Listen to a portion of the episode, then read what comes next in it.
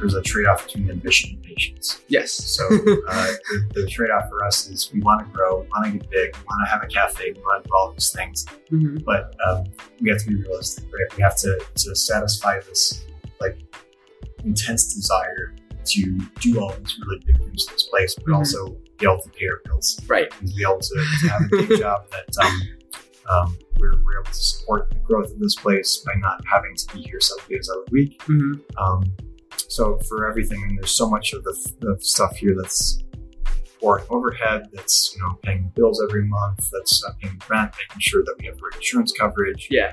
um, doing payroll every week, all that Mhm. stuff that's the boring overhead. And there's the fun part back here.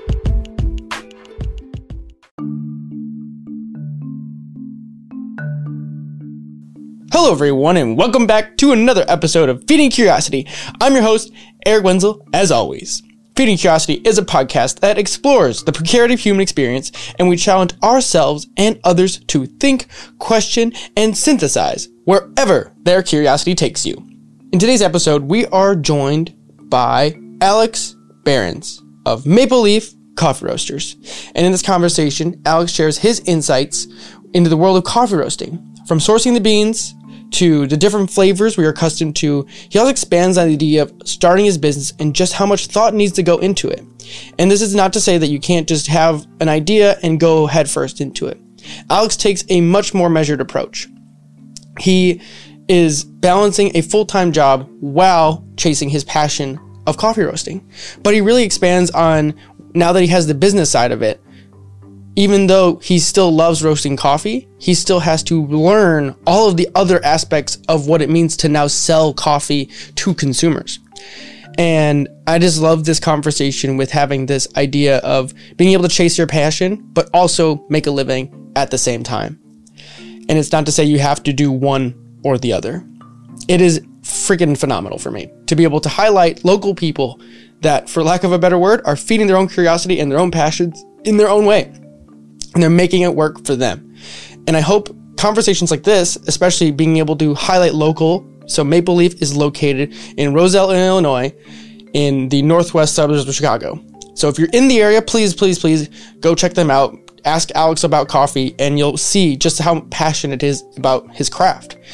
And it's just a cool conversation to have with people and to highlight their stories. And so, with that, everyone, please enjoy this conversation with Alex Behrens of Maple Leaf Coffee Roasters. Welcome back to another episode of Feeding Curiosity. And today we're actually joined by and doing a podcast on the road, kind of, at Maple Leaf Coffee Roasters. And we're joined with Alex Behrens, who owns and operates this. Cool. Yeah. Great to be here. Yeah, I really Appreciate you coming by and Cool. uh, having a chat. Yeah, so you know the story of like finding out this place is not too far from my home, which is kind of cool. And then my brother kind of mentioned you guys, and you reached out, so it's kind of cool to have this little local connection, kind of brewing with this little project. So it's kind of fun. Um, so before we kind of jump into your coffee background, let's like back it up and say what's your other side of it? Like, how did you get into coffee, or what is even before that? Yeah, absolutely. Well, um, I don't, uh, nor me and my wife have any specific coffee background. But Mhm. For me, at least, I've been drinking uh, far more coffee probably healthy for well over half my life at this point. Mhm. Um, but uh, the closest thing that I got to actually having a prep for this type of thing was getting an education degree in my undergraduate years. But uh, Oh wow, nothing, nothing in the food service or Okay. um, sanitation background or anything like that. All that was either self-taught or taking some classes on it. Type of thing. So Got it. Um, this was really just a passion project that turned into something a little bit more than that. Mhm. Um, really is, uh, me and my wife are both engineers. So it's both, you know, most other engineers know you just kind of want to dig into something, rip it apart, learn everything about it. And that's, uh, that's kind of how we got here wow, that's pretty cool. So it's just kind of following the curiosity of it, basically, and just pretty much. Yeah. somehow it grew into having a own little storefront from there. Yeah. Physical location with all the fun bells and whistles that Yeah. go with it. And employees and all the bells and whistles that go with that too. So from there, if we want to back it up, the like early days of this, was it just like homebrew, kind of like in your Totally. like house somewhere? Yeah, yeah, in the kitchen. Um, so we started off. Actually, I started off with some very small equipment Mhm. um, that uh, grew bigger and bigger and smelled up the house. Oh, okay. Until I realized that uh, this was the right, the right time and the right place to, to go professional. So Mm-hmm. um, we actually started off with a little tiny um, air roaster that didn't do anything more than three ounces of coffee at the time. Okay. Before, uh, if I recall, and that would take about six to ten minutes, depending on what you're doing, to actually crank out a very small amount of coffee. Mm-hmm. Really, it was really about three ounces, which is maybe enough to make one or two pots of coffee, if that. Wow. And um, the fun part about that was that it gave you a chance to really experiment with small, small bits and do some trial and error from Mhm. Never really got too much money as we were doing it either.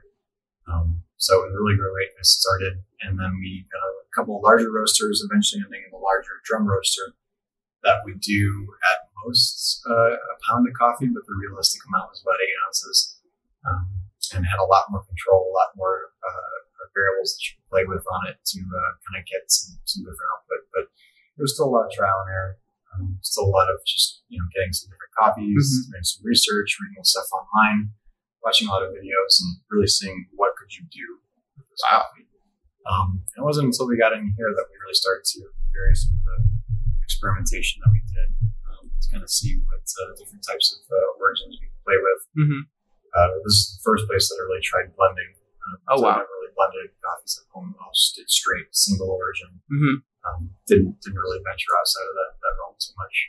Um, so this kind of gave us the opportunity and the requirement, the need to uh, try different things. So we did a lot of home. Uh, I did a lot of home. But we moved in here. Um, it gave gave us a lot more reason to Mm-hmm. experiment and try things off of the path that we had been doing before. Sweet. So the so the initial phase of it, it sounds like you were just a lot of really small volume, just kind of Very tinkering, small volume. kind yeah. of kind of like, very much that like you know tinkerers like garage type setup sounding, but Yes. for the coffee. Yeah. And you're kind of just you know doing finding something and just kind of playing around with it, right? So you're so you're getting the raw beans basically yourself grinding them up or roasting them first, then grinding them up Yeah. from start to finish. Yeah, yeah. So we, uh, I mean, when we sell to people who come in here, um, everything that we sell is uh, whole bean unless they ask for it to be ground. Got it. Um, Okay. But you, what, yeah, right, what we do um, is we take the, the raw product and turn it into something uh, something that you're ready to ready to drink when you take home. Um, but that, I mean, just just going from the raw product to the um, roasted varieties still Mhm. takes a lot of thought, a lot of Mhm. research. Um, you really kind of you don't really fall into the stuff backwards. You kind of got to sit down and, and try to think of what you're trying to get Really? what do you want to get out of this? Um, you know, and then how, how much are you going to experiment? Because uh, especially when you're doing this um, for real, you, you have to accept that there's always going to be a certain amount of money that you're going to effectively throwing garbage. Mm-hmm. Um, but you want to kind of minimize the amount of time. So you, you have to you spend, when you're doing this for, for money, you have to accept a certain amount of loss, but you also Right. have to be willing not to um, experiment too much Mm-hmm. because you need to start making some money out of it. Yeah. So, So that's interesting. I think from here, it might be worth kind of painting the picture of like, not, you know, Yeah. divulging any secrets about coffee roasting, but kind of just Sure. painting the a, deeper understanding about it. Because I think most people kind of their view of yeah, coffee is kind of Starbucks yeah, for the most part, but no one really thinks about where like Sure. how the actual roasting process gives different flavors or anything like that. Even I don't really even know that, but it's Yeah. kind of it seems like the next logical thing to kind of dive into. of course. So, um, I mean, the, the thing you're kind of trying to get to is, well, how do you, um, you know, how do you make good? Yeah, Basically, and uh, as as you do with with anything else that, that you make that people eat, the, the best way to start is to start with good ingredients, good raw product. So it doesn't matter how how professional of a setup you have, how sophisticated equipment and machinery you have. Mhm. Um, if you're starting with with uh, a coffee that's not good to begin with, you're never going to be able to, to infer quality on the output by just doing a really great roast. hmm So um, the, the cornerstone of any good coffee roast or even big ones, um, have to be able to produce a quality product is to start with quality, quality uh, uh, raw product. raw Yeah. And that, that means um, that you want to find something that not only fits your, your desired tastes, but is also um, that you know about where it's coming from, you know about the product. And even for small places, there's only a certain amount of um, distance you can go to actually knowing the product because I can't Mm. fly to the farm in Central America or Africa or Indonesia or Right. part of Asia Pacific and verify these things. But you have to work with somebody that you trust. You have to find a, a good place that um, has good reviews, that sources from quality places themselves. Um, and then beyond that, you just have to kind of know some of the industry lingo. You have to know about what kind of stuff you're buying, if it's a wash process or a natural process or a Mhm. process. You have to know um, what time of year you're in because coffee's, coffee's a, um, it's a crop that is only available certain months of the year. Mhm. First you get it. And then um, you just have to know beyond that how you're roasting. So really the, best best way to start is to know where you're buying from. Okay. And um, sometimes uh, even going a little bit further and doing some research as to coffees from this region or this Oh, wow, or this okay. co-op are generally you know given this kind of, uh, of uh, rating things like that. So um, every coffee generally comes with a cupping score. Okay. They, they call it. It's basically a number between zero and hundred that gives you know, certain um, certain uh, quality, and uh, you really want to kind of get a good understanding of what you're starting out with, um, and then you generally, for most roasters, you order a very small amount, something to do some sampling with, and to just get a sense of um, kind of what you're going to be in for.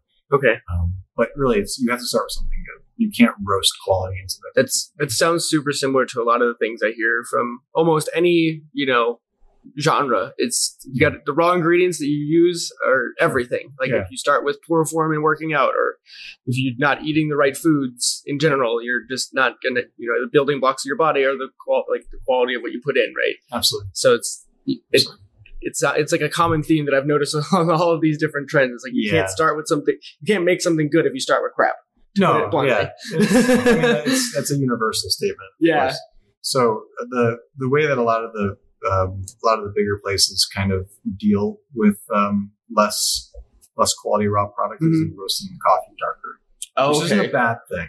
Um, so any of your big Isn't that what they say about like Starbucks? Not to like the burn taste, Right, The- yeah. People, the complaint that people generally have is that they don't like the the burn flavor or something of that nature, and that's that's just a byproduct of of uh, what we generally speaking Americans kind of expect is consistency. got it. Okay. So the way that you you produce a consistent flavor 12 months out, me, 12 months out of the year is that you try to, to roast the coffee darker because the um, the raw ingredients in any coffee are going to be different Mhm. 12 months out of the year. And we, we do the same thing with our blends because we have to. So some of our blends use coffees from um, you know a couple Latin American countries Mhm. and uh, because the uh, crops can't grow 12 months out of the year, there are certain times in the year that we have to choose uh, choose coffees from the same country but from different parts of the country. Yeah. And uh, effectively, what we try to do, especially with the with the lighter roasted coffees, is try to find something that has a very very similar flavor. Mhm. But if we have some of our darker roasted coffees, you can sort of mask the the raw flavors Mhm. by roasting it super dark. And Got it. Um, the reason that that kind of works is that the, the very simple equation that you get at is the lighter roasted coffee, the more you taste where the coffee was grown. The Mhm. darker you roast the coffee, the more you taste how it was roasted. Got so it. that's why we as Americans are more used to drinking darker roasted coffees is because uh, the big places like your Starbucks, your Dunkin' Donuts, your McDonald's, all of their customers and indeed a lot of us as, as uh, consumers expect that when I go get a cheeseburger from the McDonald's here in Roselle or a cheeseburger from uh, the airport, um, you know, McDonald's, that Yeah. I'm going to be getting the same product no matter where I'm going. Yeah. And certainly speaking, it's it's not realistic to expect that you're always going to get the same product, but you're Yeah. to get something very similar. Unless you're a very refined palate, you're probably not to notice the difference. Yeah. I mean, it makes sense because it's like the, these companies are massive scale, right? Yeah. They're looking at serving the world as their customer versus Yeah. serving, you know, a su- like a tiny, tiny, tiny subsection of that of Sure. just kind of, you know, whatever, say a thousand people are your customer base, right? Yeah, You can kind of play around in a wider spectrum of flavors or uniqueness, right? Or craft, basically, is the what we're getting at. yeah, and it's kind of it's kind of interesting to think of it that way because I wouldn't have. It makes sense that burning it, like you know, roasting it darker, would make make it homogenized. Basically, is what yeah. the, the idea. Which is not a bad thing, right? I mean, Right. Sometimes it's a stylistic choice, right? Yeah, it's a choice, and that's um, we're we're starting to become more uh, more enamored, more in love with going to small craft breweries, hmm things that have uh, different choices, different options, Yeah. which is totally okay. It's it's absolutely the way that um, some tastes kind of go. But I mean, I'll, I'll I'll confess too, right? There's there's a lot of times where I just like to get a you know a Milky Way or a Three Musketeers or something that I just Right. I don't really care. I just want to shove something you know, Sweet or something, yeah. and, and that's totally fine. But then you also want to go every now and again to the to the greasy spoon diner kind of place, Mhm. the stuff that's that's not doing mass market, mass Mm-hmm. uh, kind of things. And it's the same thing with us. But the great thing about coffee and the great thing about Starbucks is that even though they are big, is that they have introduced people into um, a better quality coffee. hmm even though a lot of people come in here and they'll, they'll tell me what they drink right now, and if they'll say, "Well, I saw something Starbucks," and I'll say, "Oh, as soon as you respond to something effective, all of these places start off small. They all started off somewhere that, that was doing something very small, something, something like us. It's not like I ever want to get large and Mhm. you know forget the craft and, and the quality there.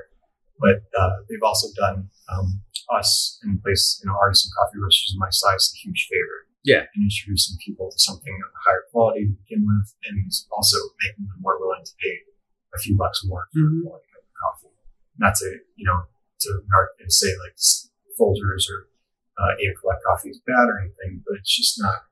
It's not something that people are expecting to pay Yeah. more than more than fifty cents a cup for, even if that. Yeah. Um, whereas if you go to Starbucks or um, uh, any of the, the smaller, like the larger, more artisan or expensive coffee places, hmm um, people are now willing to accept paying two to three dollars a cup for just black Mhm. coffee, not for the lattes, the cappuccinos, or Right. frappuccinos or stuff like that.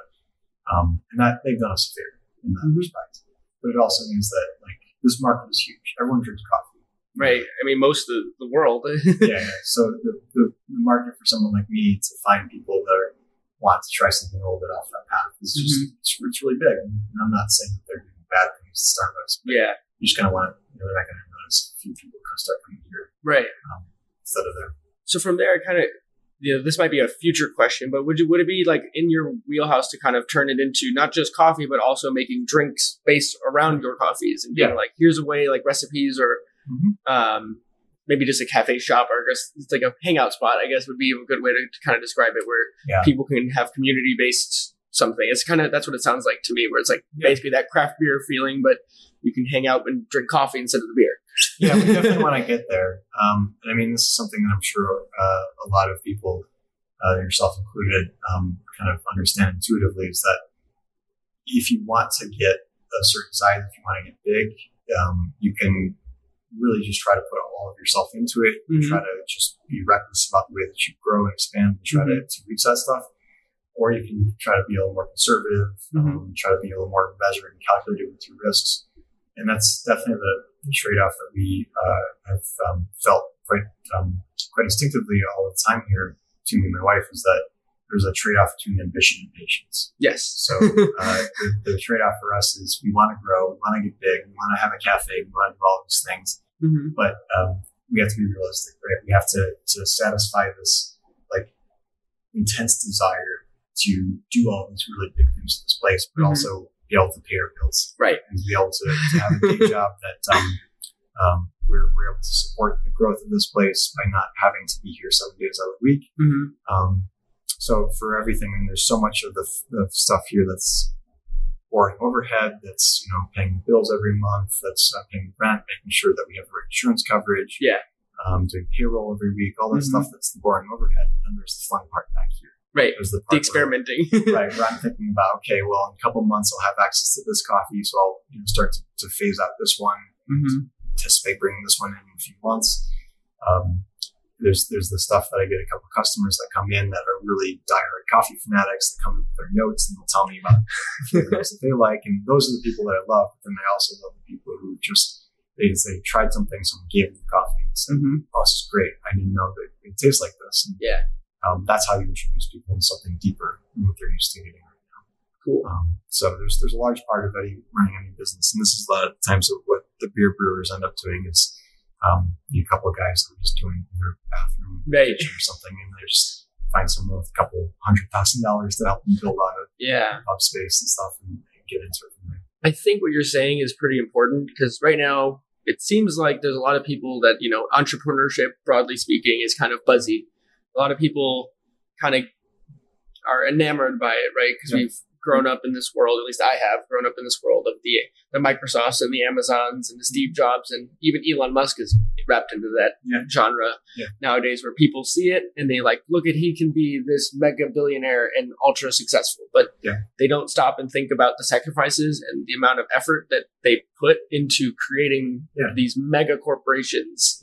And there's a you know a really high likelihood for every you know Steve Jobs of the world. There's you know hundreds of thousands or you know Yeah. people who tried and failed. yeah. And I think in today's world, I, I don't know, maybe this is just my own instinct turning in is it's worth having a thing like a dream or a goal that's outside of your professional world mm-hmm. to keep building out because you kind of don't I don't know, I just feel like in it's changed like from our parents or my parents' generation is you could have had a job for 30 years yeah. and had a you know a the ladder of succession yeah. and get somewhere by the end of that. Sure. And had- and you retire. A large family to support and things like that. There's Yeah. nothing wrong with that, of course. But yeah, I mean, we have um, uh, we have a lot more opportunity to try to spend time on the side doing things, and there's, Mhm. there's the, the approachability of a lot of people's hobbies um, is is uh, it's become a lot more approachable to have hobbies on the Mhm. side um, because we're not you know toiling on the farm all day. Yeah. Or working in a factory for uh, 40 plus hours a week. Although, you know, if you work in your office, you're kind of always on call Yeah. email and Slack and stuff like that. But um, still, there's there's just so many more opportunities and, and ways to connect with other people who might be into something similar to you are. Mhm. You know, of that. So uh, no matter what people are doing, if it's coffee or beer or baking or um, writing anything out there that they're just burying themselves into, it's totally possible to have a side life, like a Yeah. second job, this other thing that you want to do, and then to, to dedicate a certain amount of your life to it that you see that, that you think you can support. And that was how this started for us, hmm right? This is a thing in the kitchen that was in the corner. It just got bigger and bigger until it became something that um, So it's, it's five days a week for me. that's yeah, In addition to that's so five cool. days a week. so what was it like for you where you could finally justify and be like, oh wait, this isn't just something that I can Mm-hmm. like do in my kitchen. This is something that I might actually be able to like support myself on, like or at least make something out of it. Like, Yeah, this is something like- people pay for. What made it? What made that? What would what made us want to do it? or- Yeah, like- um, Either the inspiration of it or Sure. the Well, uh, I mean, for, for what it's worth, I've always wanted to run my own business. Mhm. Um, I never, I had a couple ideas in my 20s as to what that business would be and, uh, you know, tried a couple of things that didn't work out. Uh, it was always something with physical product. It was never Mhm. a digital thing or anything like that. Gotcha. But I kind of like working with my hands more than I do working on a computer, which is ironic given that, um, you know, I spend the day in an office working on a computer. But, um, why, why you enjoy doing this so much. yeah, yeah, it's it's a little more. I mean, it's just it's my thing, right? It's not Yeah. everyone's. Um, you know, some people are really into to doing that kind of thing, and I, I just I, I am because I'm good at it, but I'm just not because I don't want to do it all my life. Mhm. Um, but you know, the, for us, uh, it it just happened one one summer that we're looking around, and uh, one of our, our friends that runs a little bakery up in northern Wisconsin kind of offhand asked, "Well, when are you gonna when are you gonna do this uh, for real so that I can start buying coffee from you?" And I just kind of you know lit this little light bulb in my head where I was looking around and saying, "Okay, well, it's summer, you know, maybe I could start looking around at places and just start to, to put some." Um, you know, put some spare time into looking around, doing research to see what it would cost to get a roaster, Mm-hmm. uh, what kind of scale could I possibly achieve? And I started making all these spreadsheets and sitting down, 'cause Mhm. just kind of crazy like that. Um, and and I just, uh, you know, me and my wife sat down and kind of looked at it and said, okay, well, what do we think this would cost us to do? You know, what are the opportunities? Um, do a little research on what, uh, what kind of competitors we might have Mhm. or opportunity we might, might have. And um, just kind of stepped back and looked at it and said, maybe now's the time. You know, Mhm. can we support this with our own time, and our own lives? And um, turned out we could, right? And uh, so we, we we found a good place to rent um, in the town that we live, uh, not too far from where we live. In fact, so I could maybe one day walk to this place. Mhm. Do find uh, find a way out of the day job, um, and uh, just gave it a shot. And I mean, uh, it was hard. I mean, it continues to be hard, right? Like running a business is never easy because you for me, I, I want to spend all my time doing the fun things. Right. But then there's all this other stuff that's not fun that just it takes. So if I was still doing this in the kitchen, I might not have. I, I probably wouldn't know the extent Yeah. that I know now. I'm sure it would probably take me many more years to, to understand the nuances of all the stuff about coffee that I now understand, Mm-hmm. technique and all the stuff that um, never would have been obvious to me if I hadn't had to be like push myself a little bit further Mm-hmm. to, to do this. But it's always um, it's, it's been beneficial to to be put in that position where you you constantly remember that you don't know a whole bunch of things, and um, Yeah. there's something you learn almost every month, not only about coffee but about actually the logistics of roasting, packing, and Mm-hmm. uh, selling coffee to people and Yeah. finding what they want. So uh, we just we found the right place, right time. Um, I was not a good person for six months to, to anyone because uh, this this place was pretty barren. It's took a lot of work just to open it, Mm-hmm. which um, meant that you know month after month I'd see a few more dollars go out the door and no dollars coming in. Yeah. and uh, Just that, all the overhead and yeah, dragging it out. that uh, that was a tough thing to stomach for a while, and in retrospect, it still is. But um, you know, if, if you're not, you don't have a background in this, if you don't have a background in the food service or restaurants or anything like that, um, you have to pull a lot of favors. You know, graphic design, you have to pull a lot of favors. Um, there's just a lot of stuff that you rely on a lot of friends and community and help uh, Mhm. from others to, to make this uh, possible. And is um, that for like licensing and all of the permitting and stuff for like that? everything. It's for so many things. Um, all the work that we had to do to build this place out. I mean, I don't know anything about uh, sanding floors and, and putting this uh, this uh, coating on it that Mhm. uh, my neighbor did, and I don't know anything about uh, plumbing. Uh, you know, doing plumbing for for um, all the stuff, we Mhm. digging concrete, do that. So my neighbor knew guy. Um, all the, the painting we did ourselves, for the electrical work, I, I had a company that um, that we've used before for some other stuff in the house that uh, we made good friends with.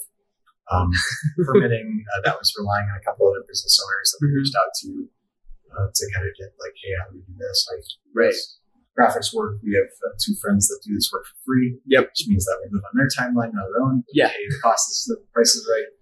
Um, even this, like the furniture and stuff, is a customer that uh, built some of the, the front counter and the shelves and things. And um, even my, my parent, my two, our two dads, uh, are both uh, people skilled with their hands. They us a lot of help. Kind of doing some of the um, some of the wiring of gas, uh, Yeah. gas lines and things like that. It's just you have to have all these people. Right? Yeah. It really was was not a one person thing. So sometimes people like entrepreneurs like look at all the stuff they built, but Right. unless They you, did. yeah, unless you're just some some guy writing a piece of software, it's just it's impossible to do stuff on your own. Yeah. it really is. I Unless mean, you're just insanely rich and insanely time well like wealthy time. Right. I think I feel like part of it is like people who go and start companies. It's like they find a thing. There's like two ways of doing this, right? Either you Yeah.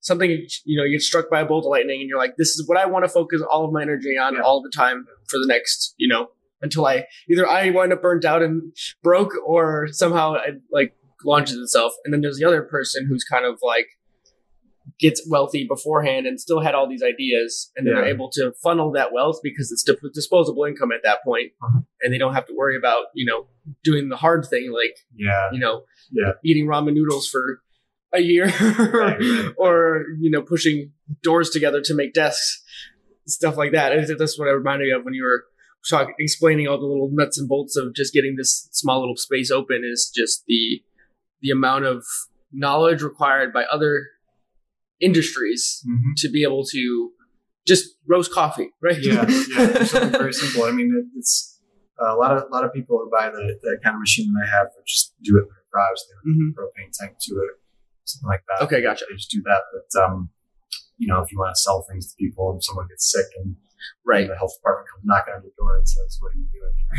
yeah it's going to be a different story. But um, yeah, it's just, I mean, unless you're, like I said, insanely wealthy or, or have a lot of time, you can't do this stuff on your own. hmm Um, it's it's one thing to know to know the, the ins and outs of, of what I'm doing and what we're doing here um, to put uh, roasted coffee beans in the bag, hmm but then it's another like ninety percent of the rest of it's just how do you actually run the business? How do you do this? Nobody sits you down and teaches that. You take a million classes, you ask other business owners, but there's just there's always a little nuance. There's always like one extra little thing Mhm. that you're never just going to know how to do unless you, you actually throw in the middle of it. Yeah. You start to refine it over time.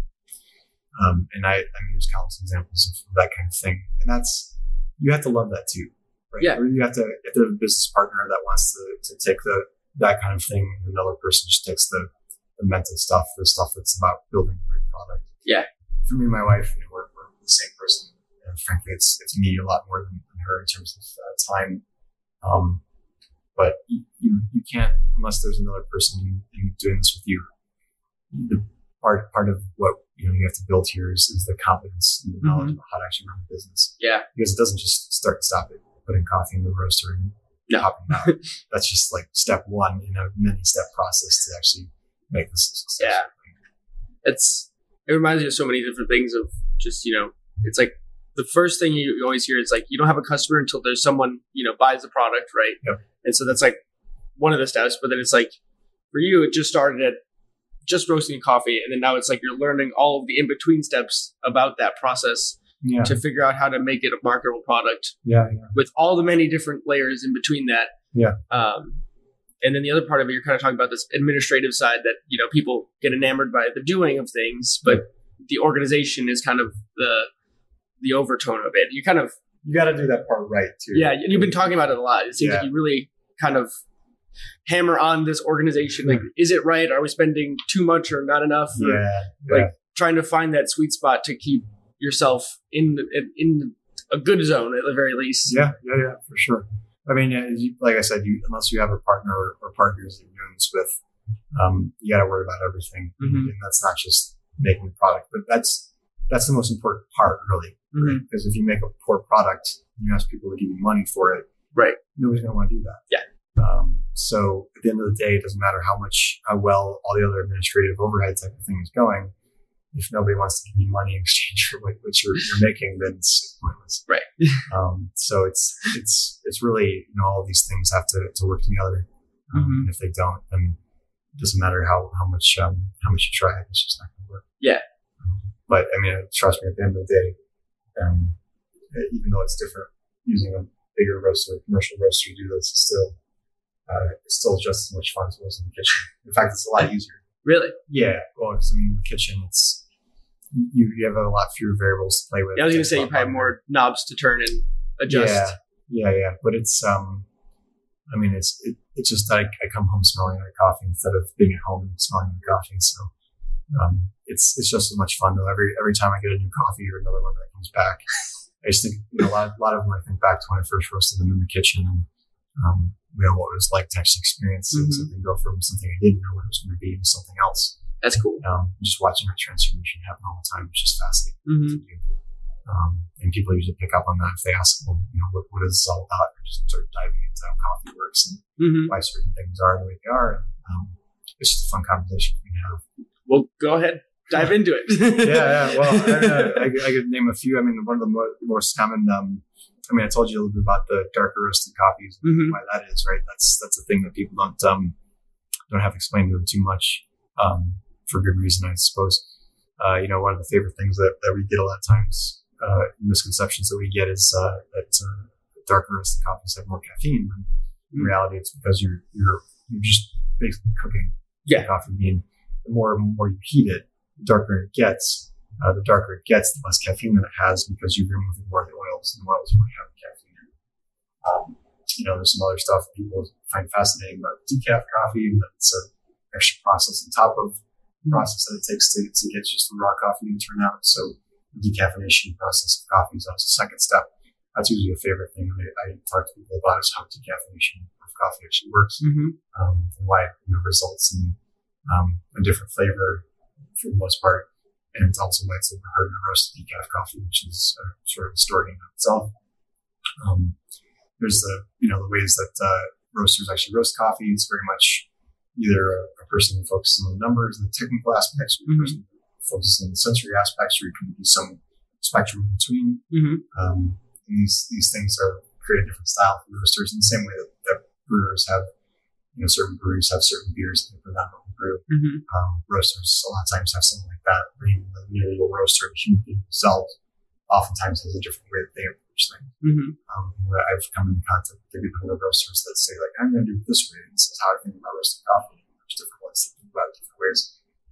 because of the way that I started, I probably do about 60% of my technique is based on sensory aspects, the Okay. sights, the sounds, the smells, things like that. Mm-hmm. Another 40% is the technical aspects like temperatures, rates of change, Mm-hmm. um, the physical size of the, of the beans themselves, all the stuff that goes into it. That, um, it's uh, something that um, until you have access to some of the tools in a commercial roaster that, uh, that I do, you don't really have the ability to do at home. Yeah. So usually if you start off at home, you're just all sensory because that's what you have. Yeah. Um, and there's a whole lot in this uh, business that um, is fun in terms of the uh, the overlap and the way that the technique and stuff works with other other industries. Right, brewing, there's a lot of overlap in the process there in terms of the way things work, some of the chemical reactions. Mm-hmm. There's a huge overlap with like simple stuff like cooking meat on a grill or baking something in an oven. Um, a lot of the reactions uh, are the same. A lot of the principles are the same uh, from things like you know how heat applies, how convective and conductive heat work in Mhm. roasters, um, and even the uh, the way that um, uh, some like the weight loss is a really simple one. Right? You put in one pound of beans into a roaster and you'll yield one pound. of Right, because you're moving them as well. So um, there's just a lot in common. Some, sometimes other people will come here they'll be in other industry, they'll be a baker who's some chocolate makers and the other we've done some collaborations with. And um, just understanding how they do their process, how they talk shop, like Mm-hmm. what it is like for them to actually make something. A lot of times there's a lot of commonality between the way that all these people do it. You just want to kind of geek out.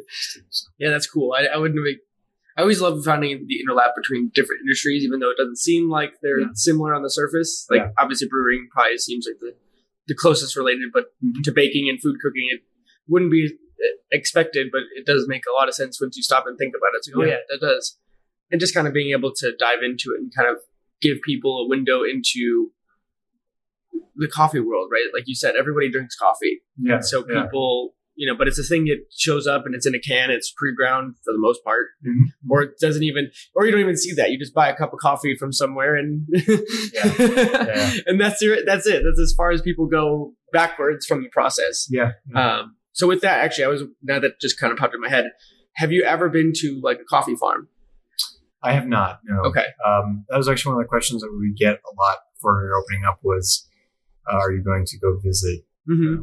Coffee uh, farms somewhere? And, and, um, and it's just, uh, from a, uh, obviously, even if we didn't have day jobs, um, getting, getting those relationships established is Mhm. something that takes a decent amount of time. You don't just show up at a coffee farm and say, Right. can I start buying things?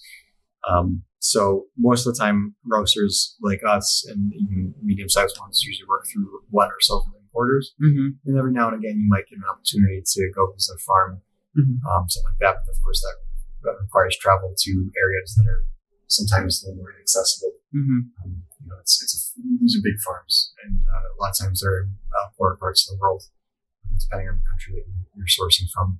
There's certain ones that are like Brazil is a really good example. Think Yeah. they're like 40% of the entire production of coffee in the whole world. Wow. Um, so there's there's a very uh, logistics in, in the industry is, is uh, the infrastructure for coffee in some countries is very sophisticated. Mm-hmm. There's a whole bunch that are not.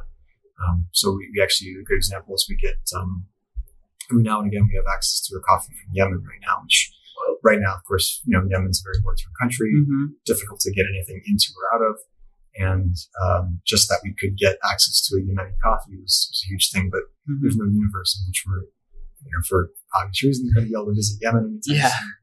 Um, but then there's, you know, there's maybe a point in the future where if we able to quit the day job and um, start doing this uh, on our own and maybe start directing for some things ourselves, Mm-hmm. maybe, hey, you know, we can talk to our importers or try to find a way to go visit farms, Yeah. stuff myself. But even that's an expertise. Right. Being a coffee importer is one thing. Being a coffee roaster is a completely different thing. These are just two distinct uh, competencies, fields that Mm-hmm. you can probably try to do both if you're really big and you want to you know, have some cost savings there. But for some of our size, it just doesn't make sense right now. Yeah, you just kind of have to trust your importers and Yeah, the connections within the industry of like, oh yeah, this is a good absolutely. good farmer collective even because it might Yeah. not even be one farm at that point. Absolutely. That makes sense. I just was thinking because it'd be it'd be a cool story to kind of be able to tie the tie the knot back and forth and see, Yeah. or at least at the very least have some sort of exposure to what a coffee farm looks like, right? Yeah, yeah. Because the the actual coffee itself looks very different than what it, looks like once you even get to it. Sure. yeah. Well, I mean, it's, it's crazy to think that there's some some number of people, uh, somewhere parts of the world. I mean, with the amount of coffee that we have in here right now, I can venture a guess that how many farmers are actually involved in, Mm-hmm. in, uh, in getting the stuff here. But that um, there's just some some group of people in the world that puts their heart and soul to, to growing coffee. Mm-hmm. They have no idea what's going to happen to it. Yeah. They have no idea how like how it's going to turn out to some person in the Chicagoland area. It's Right. the end of the day. Um, that's just bonkers. It just feels just crazy. That's that's the case. But um, Yeah. I mean, go back 200 years, and, and the coffee industry was not a real industry. It was just like maybe you got some stuff, but it was not, not what it is today. For the last 20 years, it's, sophisticated quite a bit. Mm-hmm. Yeah, and then you know it's like the evolution of things, right? Where the Mhm. slowly but surely things become more.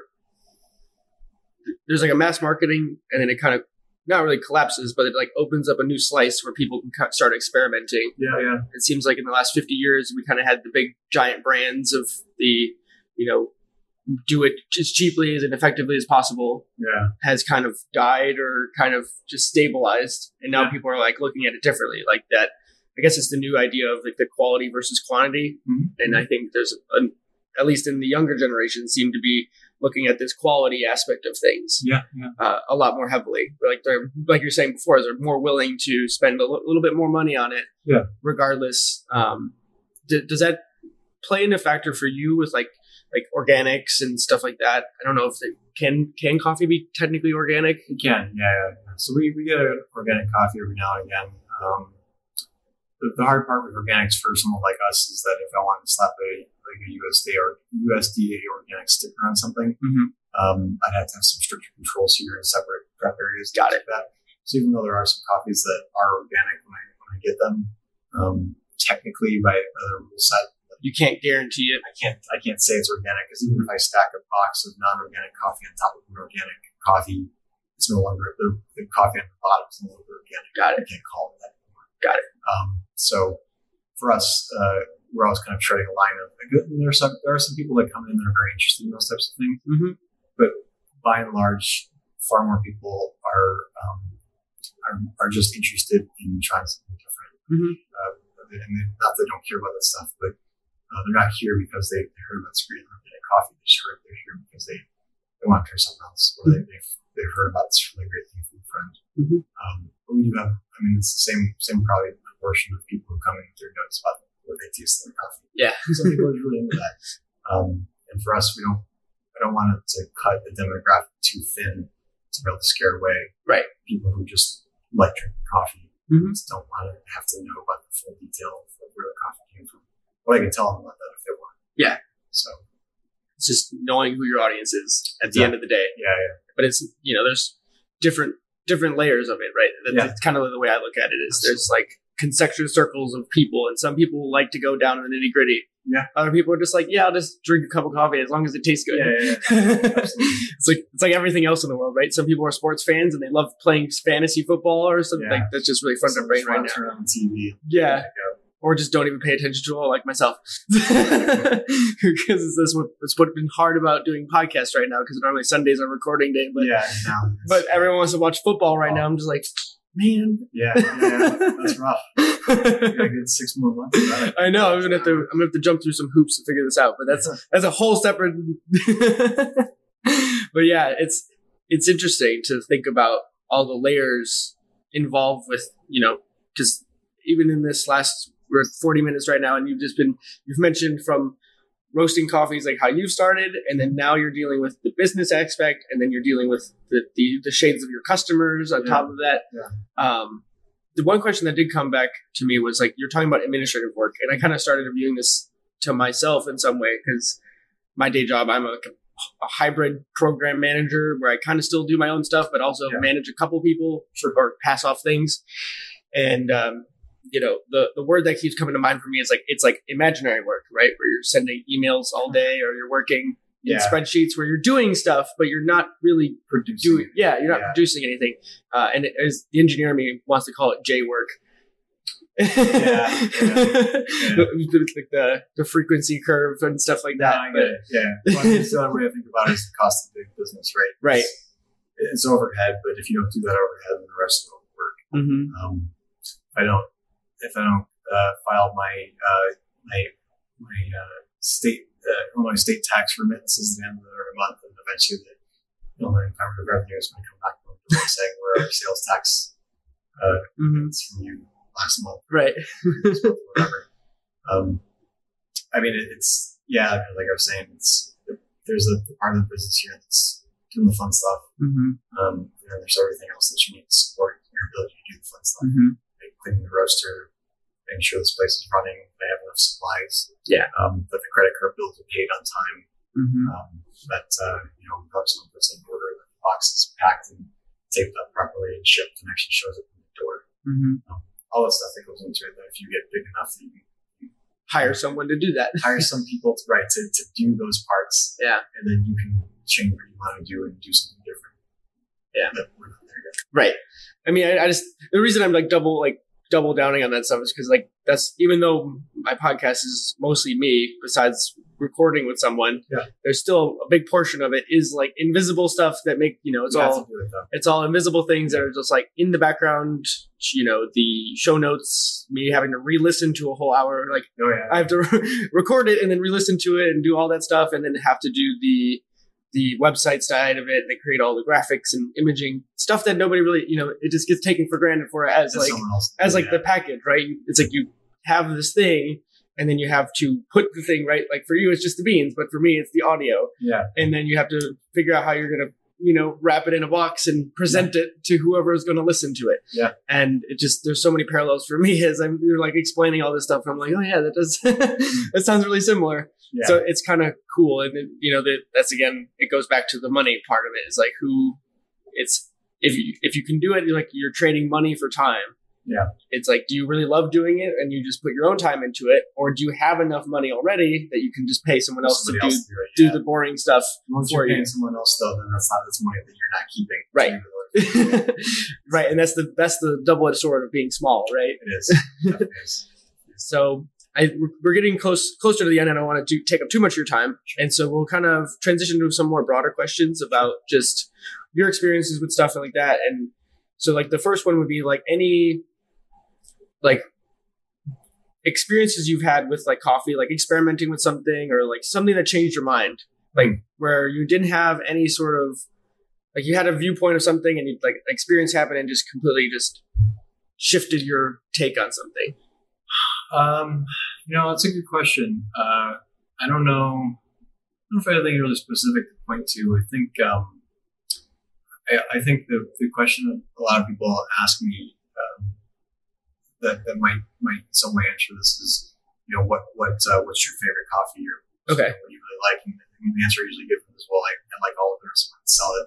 And so people sometimes will, will you know say like, oh, you must never drink coffee from here or something like that. Like they expect me to be a snob. Mm-hmm. And the, the thing that I kind of try to get to when I'm talking to anyone about this kind of thing is the only way that you know what's good is if you try everything. And so you develop. Mm-hmm. One of the most important parts about developing palate and learning what you like, what you don't like, is by trying everything. Gotcha. Um, and it's, and it's the same same thing in a lot of industries with a lot of interests in that um, you can't you can't just stick to one thing, right? You got to Yeah. sometimes branch out a little bit to explore to see what's out there. Um, so to kind of roundabout answer your question, a lot of um, a lot of coffee for me as I as I got further further into it became more about just experimenting. Trying um, things that I would normally maybe like not give a shot to. Super Yeah. expensive stuff, super cheap stuff, uh, everything in between. Um, never being someone that wants to like turn my nose up to something because if it stinks, then I'll still drink it because it's hot and caffeinated and black. Mm-hmm. But I'll at least be able to develop a sense of what I think is good and what I don't think is good. And um, that's one of those things that sometimes people just come and ask that question expecting me to give a very clear answer.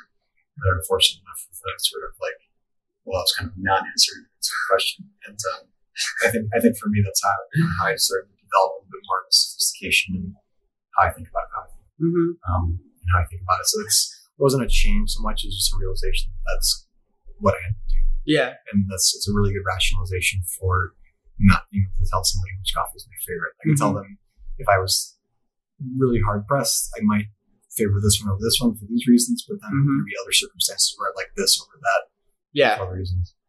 I- think that's a I think it's a really good point to make because it, part of the reason even for me having this podcast is is for answers like those because in this world everyone is so you know campy Mhm. tribal Yeah, we, we like to pick A or B and never, never, never a little too mean. yeah and we don't and I think by giving that answer where it's like well what do you like right you you force people to think for Yeah. themselves to, to some Yeah. degree because what they want is you for you to tell them Yeah, what they should buy should buy. Yeah, yeah and and to you know that broadly applies not just to coffee but it's like no go find out like go listen to other people's viewpoints on whatever it is Yeah. and develop your own opinion for it yeah, first Yeah.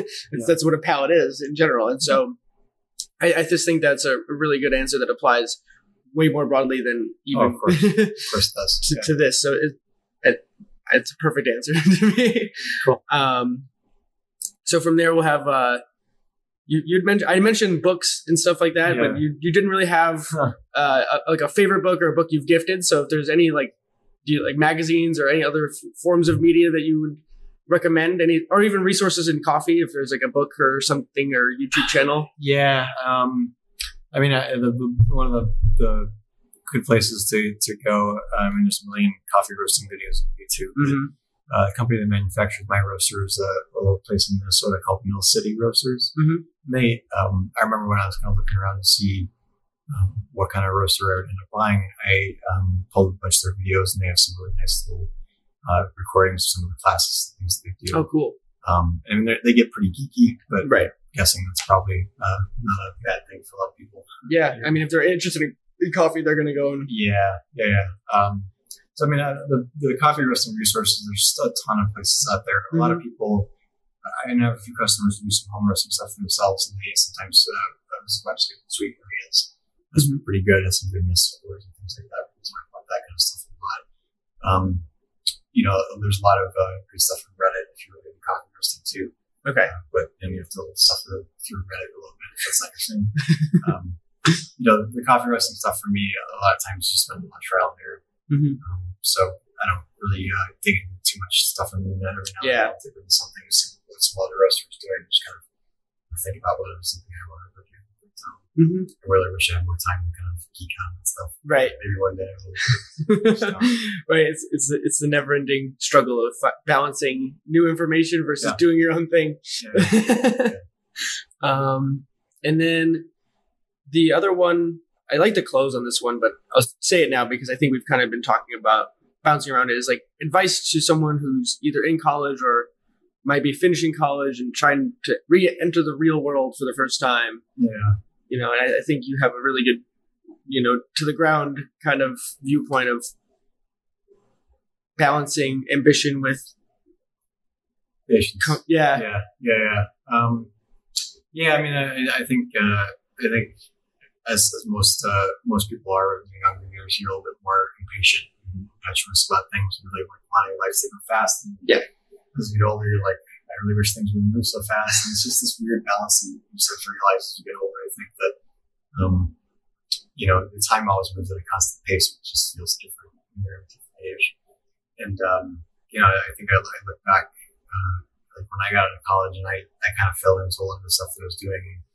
Um, in a certain sense, that was a little bit crappy, but in another sense, it was kind of, um, it's kind of nice if, if you're the type of person who's okay with not planning out certain things too far in advance, just to, to kind of see where things go. Mhm. Um, and, you know, for the most part, I think I look back at like the time when I just got out of school and I, I thought I had all these like ambitions to do things, but, um, I didn't, I don't think I really knew what I wanted okay, at, at that point. Um, but everyone's different, right? Right. Some, some people go to school and know exactly what they want to be.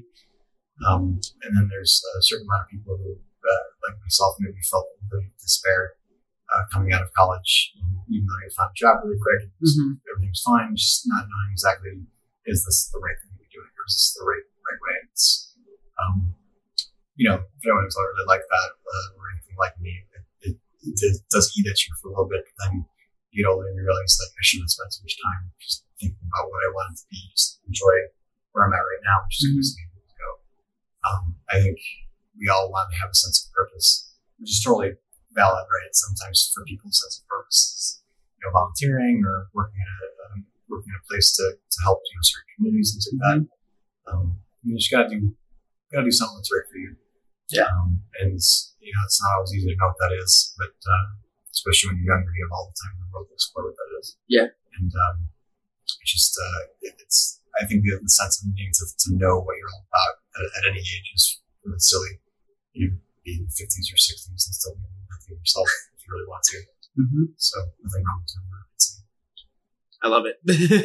it's a cool answer, and I think it might be a problem with just how we raise as a society, where it's like once you hit, you know, college age or graduate school, whatever, whatever higher level education you s- seems right for you. Yeah.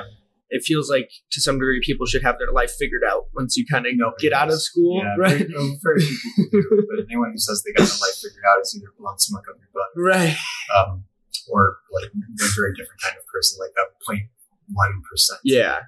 of the world that It- knows that stuff. It's rare to come across people who are that motivated or that sure of their Yeah. trajectory. It's very easy to compare yourself at that point too, which is just the wrong thing to do. Mm-hmm. You got to do what's right for you, not gauge yourself in somebody else's Mm-hmm. Progress. it's kind of been one of the themes that have come up in many of the podcasts is kind of like just following the meandering path, Mhm. so to speak. Like Yeah. the, the unique god opportunities that come up in your life or the things that interest you, just say yes to them more often than you say no. Yeah. And over time, that just kind of accumulates into this long track record of like, oh wow, I've actually been able to do a lot of things that I've always like I never dreamed I would be able to do. Yeah, yeah, for sure. And you wind up getting there, and it seems like you're kind of on in the middle of that to some degree with like yeah, most things in life, I'm very much in the middle of. Um, I didn't mean it. Just it's probably no, no, feels. like, I take your point. like, I feel it's probably strange for you just just to hear your story where you're explaining it. Like, yeah, I was just making coffee in my kitchen at some point, and now, you know, we're sitting here in your little shop. yeah, yeah. Well, I want it to be a bigger shop, so right. True, but see how long that lasts. it's always a work in progress, right? Yeah, like everything else. So with that, I think this perfect point to kind of Cool. wrap it up. And I really appreciate your time. Yeah, it's my pleasure. If always, if anything ever comes up, there's always time for a round two because Of course, it's only an hour, there's a lot more to a person than just one hour conversation. totally. So Well, thank you very much, Erich. thank you.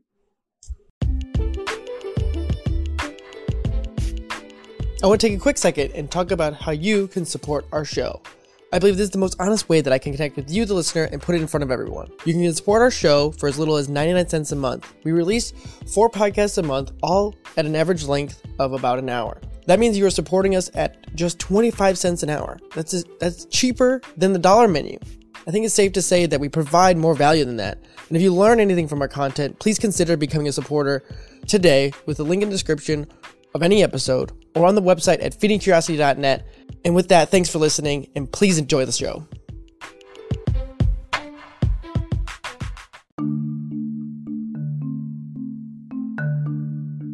You just listened to an episode of Feeding Curiosity.